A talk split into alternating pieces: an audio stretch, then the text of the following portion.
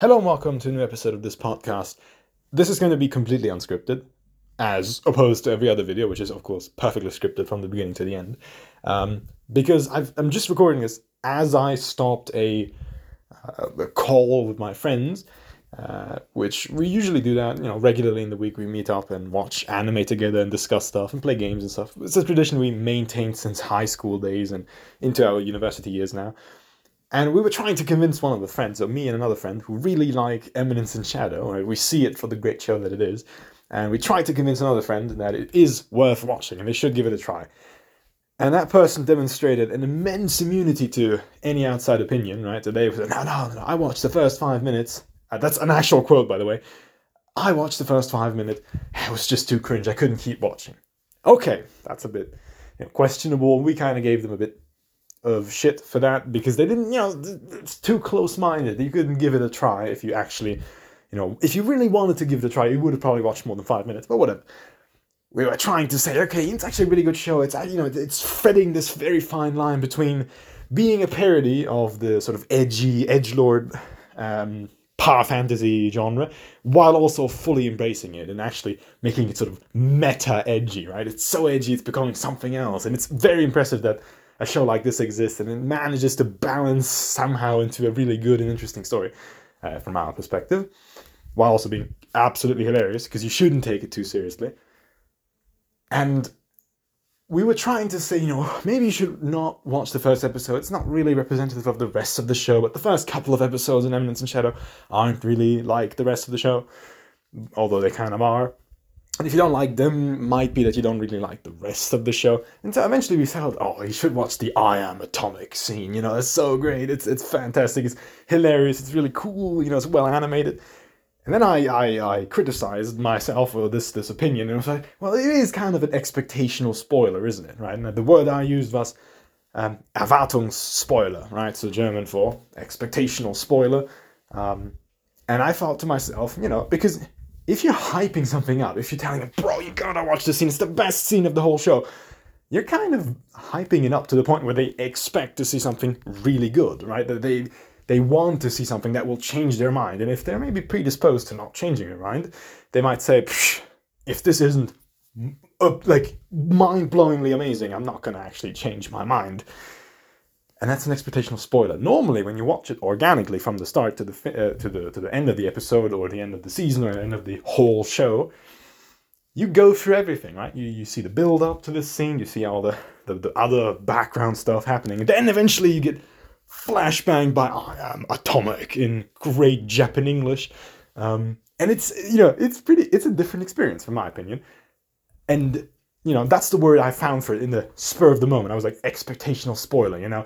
You're hyping it up to someone that they have a certain predisposed um, understanding of the scene, expectations of the scene, or they, you know, they want to see a certain quality. And if that's perhaps not how they imagine it, even though they haven't seen the show itself, or the, the season itself, or the, the, the scene itself, they might judge the whole thing to be differently than they would have if they had watched it from the start, to finish without having any specific uh, ideas, right? If they were allowed to form their own opinion as the show advances, and of course, that's kind of part of good story writing in a show, right? If they if they manage expectations and then they blow you out of the water. Um, so perhaps you're interrupting that process if you're telling them, "Oh, you just you wait until episode seven. Whoo, that's gonna be whew, I don't want to tell you anything, but wow, that kind of sets an expectation, doesn't it? Like you're, you're really you, you're uh, praising the pie before it is baked, right? Like if you let someone go through the process by themselves, they sit there, watch the, the, the oven heat up, and you put the stuff in, you watch it all come together, and you say, oh, okay, now I'm, I'm starting to smell it, right? It might be pretty good. You might have an entirely different opinion than when someone says, oh, bro, you have to try this cake, it's the best cake ever. And you try it, it's like, mm, that's pretty decent, but, you know, it's not the best cake ever, right? And then a bunch of, like, I think maybe a week later, another friend of mine who was uh, privy to that conversation, they, they called me and said, Alex, I think you found a new word, bro. That's I haven't really been thinking about this. I think this is a new, completely mind-alteringly new thing. Uh, you know, it will change history or whatever. This new term, uh, Erwartungsspoiler, expectational spoiler, right? And I don't like I really don't claim that I was the first one to come up with the idea of hyping something up means that you might ex- disappoint someone's hype, right? You, you might not fulfill it, might not come up to that. I don't think I, I have no claim to, to being the first one to come up with that, but perhaps I am one of the first people to have used the word Erwartung spoiler, expectational spoiler in that capacity. And, you know, I'm proud to have uh, contributed to animology, to the understanding of, well, in this case, it's actually cinematology, right? So, so because it doesn't just apply to anime. Perhaps I'm the pioneer of a new era of understanding how spoilers work, right? In fact, the whole word spoiler kind of already alludes to that, right? Normally, you mean spoilers when you tell someone a plot twist in advance, right? Like a, a central plot point, like it's actually the brother. Oh my god, he's you know long lost twin brother of this guy.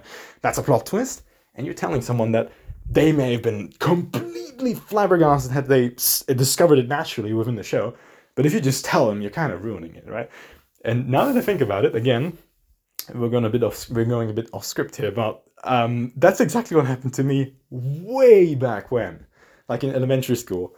I still remember that. Um, I was a huge fan. I am a huge fan of Star Wars: The Clone Wars. In fact, that is the only Star Wars that I knew until like later than I would have probably liked to admit. Because I really loved Star Wars The Clone Wars. For me, that was Star Wars. And I never quite understood the logo of Star Wars The Clone Wars because it was Star, The Clone Wars, and then Wars. Uh, hidden underneath. And much later, when I realized, oh, there's actually a Star Wars like movie series, um, it's pretty clever because you're putting the Clone Wars in between Star and Wars, so it's in between. In this case, episode two and three of the prequels, um, but I didn't know that as a child, right? For me, there was Star Wars: The Clone Wars. Uh, that's just all of Star Wars, right? Um, but I really loved it. I really like. It was for me the coolest thing to have ever come out, and to this day, it's still one of my absolute favorite shows of all time. But at some point, some dude in elementary school mentioned to me, "Oh, Anakin Skywalker," because I was talking about it, and he was, "Oh yeah, Anakin Skywalker. Uh, isn't he the guy who becomes Darth Vader?" And I was like, who the fuck is Darth Vader? I had no idea. Like, I genuinely didn't know. And he told me, yo, you know, when, when Anakin kills Padme and becomes Darth Vader. I was just like, what are you talking about, bro? I didn't even know that there were Star Wars movies. I want to make this extremely clear to you. I genuinely only thought of Anakin Skywalker as the good guy with a bit of, you know, a bit of a tendency perhaps to go uh, off rails. Uh, but you know, I had no idea. What? He, why would he kill his his wife? What are you talking about? Right? It was so fucking flashbang by that that I eventually re like got into the movies, and I luckily started with episode four, so A New Hope, episode five, Empire Strikes Back, uh, which Darth Vader is introduced, and I was like, that's no way. That's, that's no way. That's Anakin Skywalker. That's, that's someone entirely different, right? and then you you introduced to Obi Wan. It's like, oh hey, I remember this guy, and then he's actually saying, oh hey, I know you from somewhere, right? There's the famous scene where, of course, he kills Obi Wan, and they says, you know, finally the the this I fucking forgot, but master and apprentice and whatever. And then I was like, no way, that's Anakin Skywalker, right? And I was literally following along with Luke Skywalker as I was like, oh my god, he actually is the father of him, and he's Anakin Skywalker. Holy shit! And then I watched the prequel trilogy. Like that was the actual unintentionally, that was the, the, perfect, I think, order to watch them in. Then I watched the prequels and I was like, oh, now it all, like it all fucking came together. It really just made sense to me. I wasn't really spoiled. I was more like guided very roughly into the direction of uh, following the same sort of plot twists and reveals that the characters of the show would have experienced. So maybe I really avoided a spoiler here. Uh, it's definitely not an example of expectational spoiler because I wasn't expecting that. In fact, I was kind of trying in my head not to, to not to believe the fact. It's impossible, right? So I could really emphasize that the the Jedi and Obi Wan were like impossible. It can't be him, right? And eventually the realization it actually was Anakin Skywalker. Oh my god. So whatever. I think I had the perfect experience unintentionally. But that's an example where someone spoils you something, which I didn't think they did it intentionally. I think they just, you know, it was around for a while. The the um, the prequels, even back then, they were around for a while, and I don't really, you know, it's the same thing if you talk about now Harry Potter, some some plot twist that happens in a later book, and it's well known. It's basically standard literature at this point. But to someone who hasn't read that, that might be a bit of a fat spoiler, right? Like you're just like, what the hell? I'm not going to say anything. Um, but you know, what the hell? That's why do you say that, right? Like, why would you say that? But again, it's not an expectation spoiler. Expectation spoilers should be really specifically something where you hype it up, perhaps through the epi media, right? So the, the surrounding media, not necessarily the movie itself, but perhaps trailers. Oh, there's a perfect example for that. Um, there was a trailer for Edge of Tomorrow, I think it was Edge of Tomorrow, where they just told you the whole fucking story. And I remember that I watched the movie first, and then after that, the trailer, and I was like, that's just a short version of the movie. It literally just tells you everything that's to happen. That was a pretty bad example of, um, uh, I guess that was a normal spoiler again. Uh, but perhaps also an expectation spoiler would be when you are disappointed, right? When it is anticipation disappointment, anticipation, right? When you're when you're really disappointed by how much you were hyped up, and then eventually uh, someone is really uh, letting you down, right? That's again not an expectation spoiler. I'm trying to find some kind of example for that, but uh, anticipation would be, for example, every new Star Wars movie that came out since episode uh, seven, seven, eight, and nine. The seven, actually, the seventh Star Wars movie, uh, which was basically just A New Hope two, like it was just a modern version. I actually like that because it was literally the same plot as A New Hope, just with modern, you know, CGI, and that looked pretty good. It wasn't tremendously creative in terms of narrative, but it looked pretty good. The eighth one was so bad that I didn't even bother watching the ninth, and I think I don't regret that. Rise of Skywalker, I'm not gonna ever watch that movie.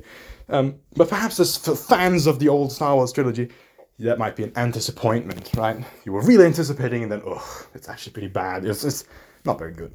Um, there's a lot of examples in anime as well. This is an anime podcast, in case I had forgotten. Um, but I cannot figure any of them out on the fly. So instead, let me find the one fucking example that I've been looking for in the back of my head for expectational spoiler, right? So in this case, it would be hyping something up and uh, therefore setting sort of a, a, mental, even a subconscious standard, uh, uh, raising the, the, the, bar, so to speak, and perhaps that leads to anticipation. Um, that can be done by epimedia, which is another word that I just invented. Uh, for example, uh, someone talks about, oh, I've read the light novel, bro, it's gonna be so good. If this anime isn't the best anime of the year, know, I'm gonna quit uh, being a pretentious YouTuber. But perhaps they might have hyped it up to a point where they're fan. Oh, Chainsaw Man! Holy shit! How can I? Okay, that's a good example. Chainsaw Man has a lot of uh, the manga has a lot of fans, right? Because I actually don't like it, but a lot of people seem to love this thing, and it's amazing. It hits the spot for a lot of people in terms of realism, but also absurdism, fantasy, but also you know based in modern Tokyo and whatever, or uh, I guess 1990s Tokyo. I have no idea when, which time period it's set. Um, it, it has this crazy powers. It is it follows a certain narrative, but it also kind of goes off the rails. Maybe you know it hits some kind of sweet spot for people. And I respect that, even though I personally don't really like it. The manga has a lot of fans, and the manga is very popular. In fact, the first main story arc is over. Now they're doing the second main arc, sort of. I don't want to spoil anything, but there was a good point where a lot of people were like, "Oh, this is gonna be so good, guys!" Right? And they obviously hyped it up to their friends and raised the expectations. This was one of the most anticipated anime of the year, and um, the Crunchyroll Anime Awards are not out yet, so maybe it might be the highest rated anime. I doubt it might be a lot of other strong contenders in the year. But definitely, a lot of people when the first episode came out were so disappointed. They're like, "Excuse me, was that CGI in my you know masterpiece of animation? No, worst anime ever." And they dropped it and they review bombed it on a lot of uh, like MyAnimeList and other platforms. It was definitely a good example of damn the expectations were high and perhaps they didn't feel like they delivered, even though I, I didn't think it was bad. Uh, I didn't think it was bad at all. I didn't think it was fantastically great, and I didn't expect it to be great. Perhaps that's the difference. I thought it's probably just going to be an animation of the manga, and that's what it was. I didn't enjoy the manga to an incredible degree, but I didn't, you know, I didn't didn't think it was bad either. So that's exactly what I think about the anime. I was like, no, it was pretty well animated in some certain scenes. It was probably very well directed. I don't have the best of eyes for that. But that's it. I don't think it was a masterpiece of animation. I don't think it was the best story ever written. I don't even think it was the best story of the year. Yeah, I wasn't disappointed. But other people were, and perhaps because of the expectational spoilers, right?